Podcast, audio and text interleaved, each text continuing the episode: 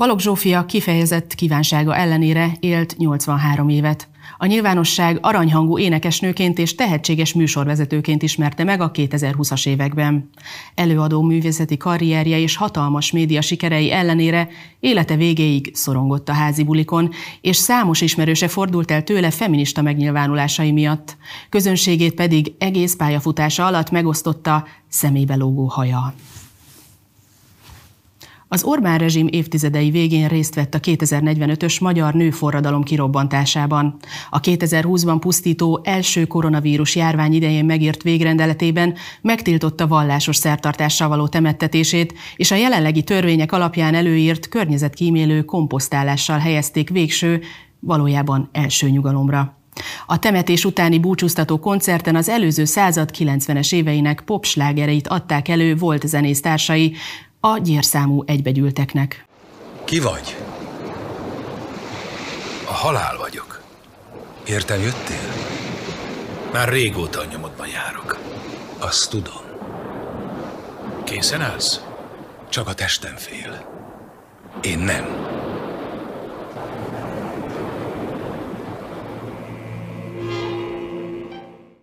Sziasztok, Balogh Zsófi vagyok, még élek, és ez itt a daráló. A karácsonyi szület előtt arról meséltem nektek, hogy milyen rohadt drága és körülményes dolog megszületni, most pedig arról lesz szó, hogy milyen rohadt drága és körülményes dolog meghalni.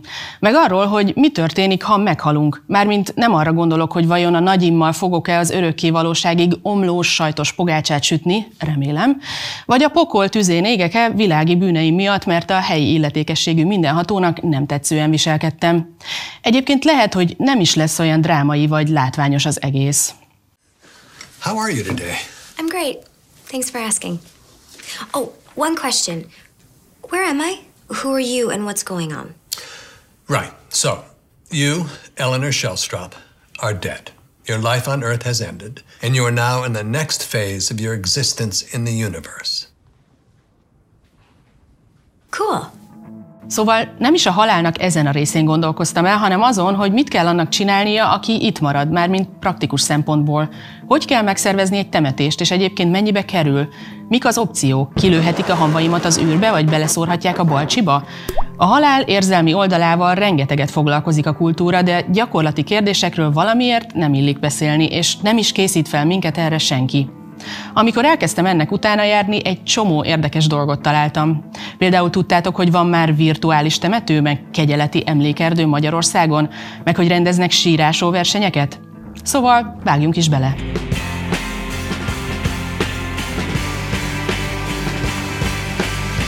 A gyász kifejezési formái kulturálisan meghatározottak, és a világ minden részén ritusok kísérik. Ezek lelki szempontból is fontos szerepet töltenek be az elhunyt szerettei és a közösség számára, és különböző módokon tudatosítják a veszteséget és vezetnek végig a feldolgozás folyamatán. Magyarországon leginkább a keresztény temetkezési rítusokat ismerjük, de a szertartások világszerte igen változatosak. Az iszlám hagyományok szerint a halottat 24 órán belül temetik el, mosdatás után fehér lenbe vagy pamutba csavarva, közös ima után gyászmenettel a sírban Mekka felé elhelyezve a testet. A japánok a halottai 99,8%-át elhamvasztják. Ezzel szemben a zsidóknál mind a hamvasztás, mind az exhumálás tilos. Náluk mauzóleumba, kriptába sem szabad temetni, kizárólag a földbe. A legtöbb dél-kelet-ázsiai kultúrában fehéret viselnek a temetésen. Dél-Koreában annyira fogy a temetők kapacitása, hogy a 2000 után elhunytak sírját 60 év után el kell távolítani. Ezért a hamvasztás egyre népszerűbbé vált, és újabban akár szép fénylő gyöngyöket is lehet készítetni eltávozott szeretteinkből. Ja, és elpróbálhatod a saját halálodat is.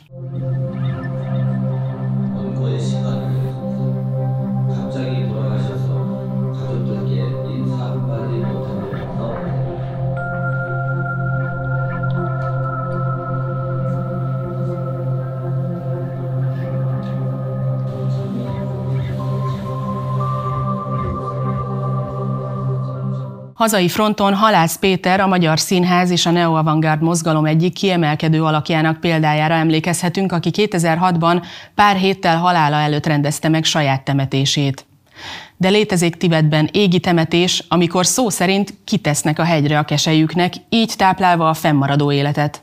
A világ több pontján pedig szokás bizonyos idő után kiásni a halottakat, megmosni a csontjaikat és időt tölteni, akár táncolni is velük. Bizonyos helyeken pedig bevett szokás a tánccal kísért gyászmenet. Egy gánai példa nemrég a neten is híres mémé vált.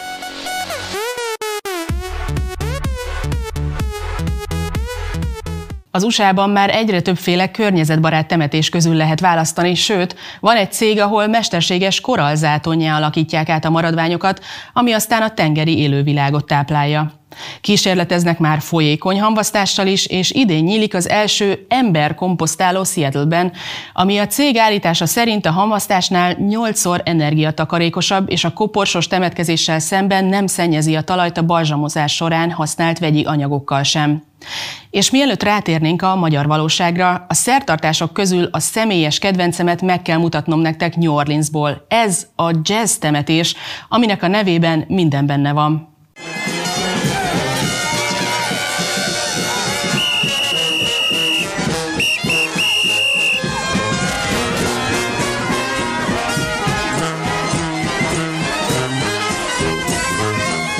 Magyarországon egyre ritkábban temetik a halottakat koporsóba. Hazánkban az első krematórium Debrecenben épült meg 1932-ben, ám ekkor még hatalmas ellenállást váltott ki a hamvasztás gondolata az egyház és a lakosság részéről is. Ma viszont már 17 krematórium is működik az országban. Budapesten és a nagyvárosokban már 70-90 százalék között mozog a hamvasztások aránya. Ennek elsősorban a magas sírhely és temetkezési árak az okai. A hamvasztást követően egyelőre elsősorban a temetőn belüli elhelyezés a leggyakoribb, de folyamatosan nő a szórások aránya, illetve a hamvak hazavitele, ami annyi visszaélést és problémát okozott, hogy 2013-ban külön rendelettel kellett szabályozni temetkezés törvény változás, ami 13. november 1-től változott szintén, szigorúan próbálja szabályozni a kegyelet gyakorlásának a módját. Direkt ezért változtatták meg a törvényt, hogy a hazavitt urnát azt a hozzátartozó, bármely hozzátartozó, tehát rokonságból bármely hozzátartozó részére meg kell mutatni, kegyelet teljesen kell tárolni, és ezeket a döntéseket meg kell tenni. Otthoni temetésre csak akkor van lehetőség, ha a területet magán temetkezési emlékhelyé nyilvánítjuk a földhivatalnál, ami egy rendkívül körülményes és drága folyamat, így nem csoda, hogy nem sokan élnek vele. A hazai törvények egyébként lehetővé teszik, hogy előre gondoskodjunk a temetésünk minden részletéről, a kívánságainkat pedig teljesítenie kell annak, akire a temetés hárul, kivéve ha az valamilyen jogszabályba ütközik, vagy ha irreális mértékben terheli az adott szemét. Francba. A holtra kilövés sajnos kb. 3,7 millió forintba kerül, pedig már elképzeltem, ahogy ott fent száldogállok az űrben. Ha meghalok, csillag leszel,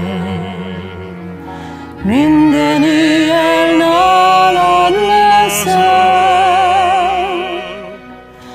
beragyogok,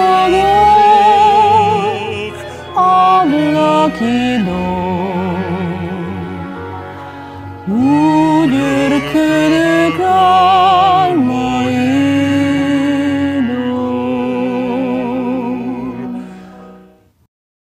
20. század elején jelentek meg Magyarországon az üzletszerűen működő temetkezési vállalkozások. Előtte az elhuny családja, a rokonsága, közössége szervezte meg és végezte el a temetést. A második világháború után azonban beszüntették a piaci versenyt, és az 50-es évektől az egész országban állami irányítás alá került ez az iparág, és elrendelték a megyei temetkezési vállalatok megalapítását. A rendszerváltás után viszont megszűnt a monopól helyzet, így egyre több vállalkozás kezdte meg működését, és a temetési szolgáltatást a mai napig a piaci versenyviszonyok határozzák meg. Hiába jelentett nagy előrelépést az 1999-ben elfogadott temetkezési törvény, a 2010-es évekre újra égető szükség lett a kegyeleti iparban uralkodó, továbbra is rendezetlen és problémás kérdések szabályozására. 2017-ben például végre előírták, hogy a temetkezési vállalkozásoknak kötelező részletes számlát adniuk az általuk nyújtott szolgáltatásokról. Amíg, amíg ezt a szabályozást nem jelent meg, addig ugye a, ezzel kapcsolatos simli érdemliségre utalva elég volt annyi, hogy adok egy számlát 30 ezer forintról. A rendeletnek is az volt a célja, hogy végre a lakosság lásson tisztán abba, hogy a temetkezési számla tételei miből tevődnek össze. Magyarországon évente körülbelül 130 ezer temetést intéznek, ez alapján kalkulálva a temetkezési piac bevétele eléri a 39 milliárd forintot.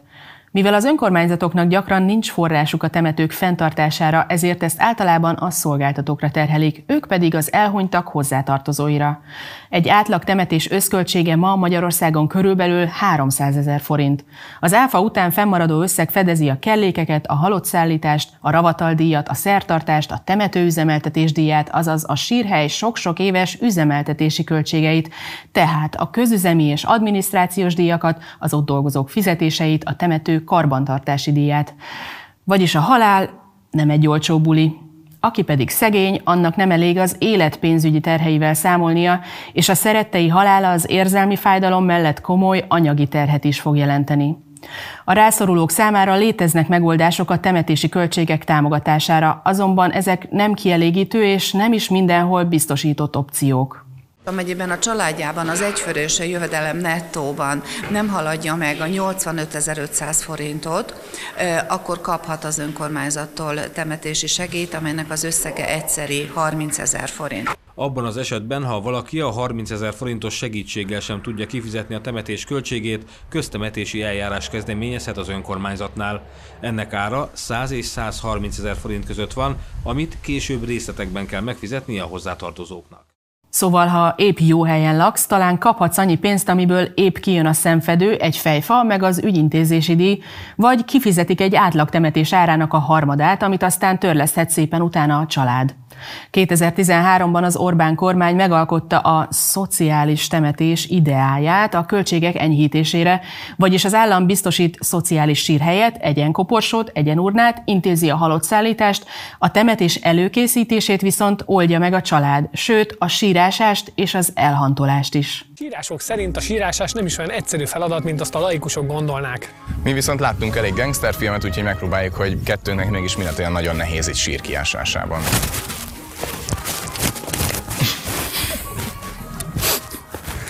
Mekkorát ásunk, és ne így össze-vissza.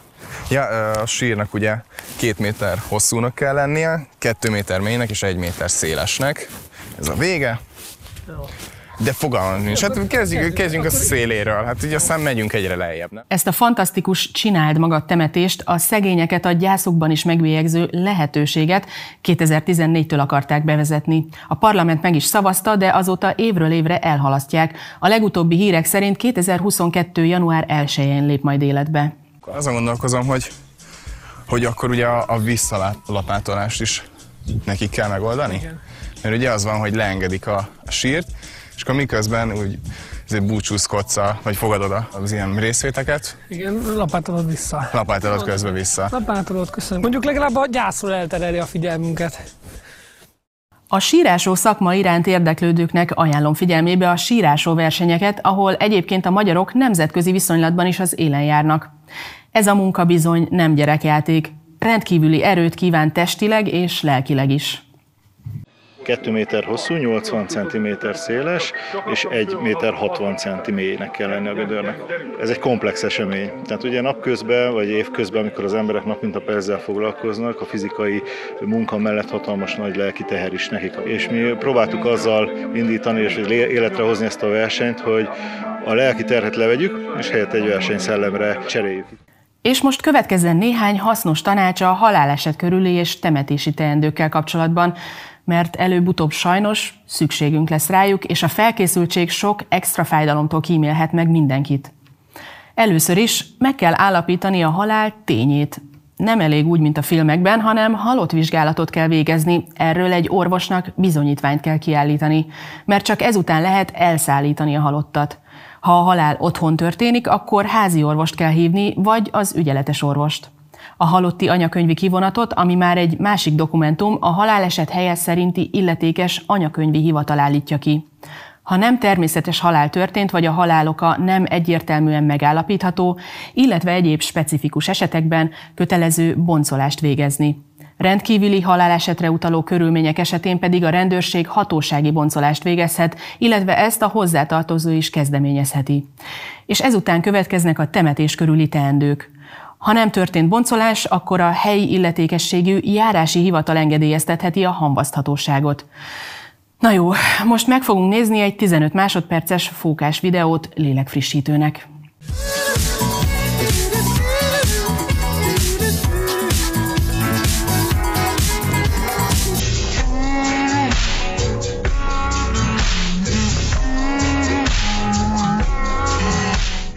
Fontos kiemelni, hogy szabadon választhatunk temetkezési szolgáltatót, azaz nem kell a kórház, az idős otthon, a házi orvos vagy a temető üzemeltető által ajánlottat választani. Hiába mondanak olyanokat, hogy csak ez vagy az a cég szállíthatja el a halottat, és ezzel vagy azzal állnak ők szerződésben. Hamvasztás megrendelésekor jogunk van tájékozódni, hogy hol lesz elhamvasztva az elhunyt, és van, ahol lehetőségünk van végignézni a hamvasztást, vagy akár hamvasztás előtti búcsúztatást kérni. Ellentétben a közhiedelemmel a hamvak természetben történő elhelyezése sem tilos, és már létezik úgynevezett emlékerdő is Magyarországon. Nem a temetőben nőnek a fák, hanem egy erdőbe lehet temetkezni, egy nagyon kultúrált és egy nagyon méltó módon, olyan urnás temetéseket tudnak majd ott fogadni, amely urnák az idő alatt elbomlanak, és valóban a elhamvadt por egyé válik az anyafölddel. De hogy kicsit lelohasszam a saját lelkesedésemet is a jelenleg elérhető alternatív temetési módokkal kapcsolatban, természetesen minden opció ugyanúgy pénzbe kerül. És attól még, hogy az elhelyezésre zöldebb módot választunk, a hamvasztás maga nem olyan nagyon környezetkímélő, mint sokan gondolják. A kibocsájtott káros anyagokkal évente 7 millió tonna széndiokszid jut a légkörbe világszerte, nem beszélve az egyéb káros anyagokról. There's no question that our current methods of death are not particularly sustainable. Even cremation, which is usually considered the environmentally friendly option, uses, per cremation, the natural gas equivalent of a 500 mile car trip. Sajnos a fejlődő temetkezési és környezetvédelmi trendeket keresztül húzta a koronavírus járvány, és jelenleg halálesettel szembenézni mindenki számára extra akadályokkal jár. A hozzátartozóknak, a kórházaknak, a temetkezési szolgáltatóknak és a temető üzemeltetőknek egyaránt. A vírus miatt sokan nem tudnak megfelelően elbúcsúzni még életükben sem a szeretteiktől, a temetéseken pedig nem gyülekezhetünk és nem gyászolhatunk a megszokott módon. A szertartások korlátoltan valósíthatók meg, a temetés több többbe kerül, az elhunytat kezelő szolgáltatóknak többféle védőeszközt kell beszerezniük és speciális protokollokat követniük. Ezért is időszerű tehát, hogy a halált, ezt a tabuként kezelt témát kicsit jobban az életünk részévé tegyük, és készüljünk fel ezekre a gyakorlati szempontokra. Kásler doktor szavaival élve Halált nem idegennek tartom, hanem egy előre bejelentkező vendégnek. Hát te ki vagy? Mégis ki a tököm lennék? A halál! És ha ezt a vendéget felkészülten várjuk, akkor talán a temetésen nem fogjuk magunkat így érezni. Yes.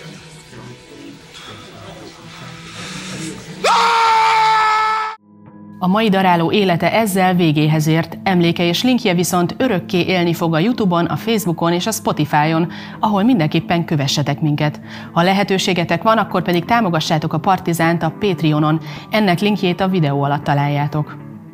Teljesen véletlenül alakult így, de a mai műsort a halálról pont a szülinapomon vettük fel, úgyhogy gondoltam ennél jobb alkalom nem is lehetne a születésem megünneplésére. Én Balogh Zsófi voltam, köszi a figyelmet, jövő héten találkozunk, és azt kívánom, hogy éljetek jól és sokáig.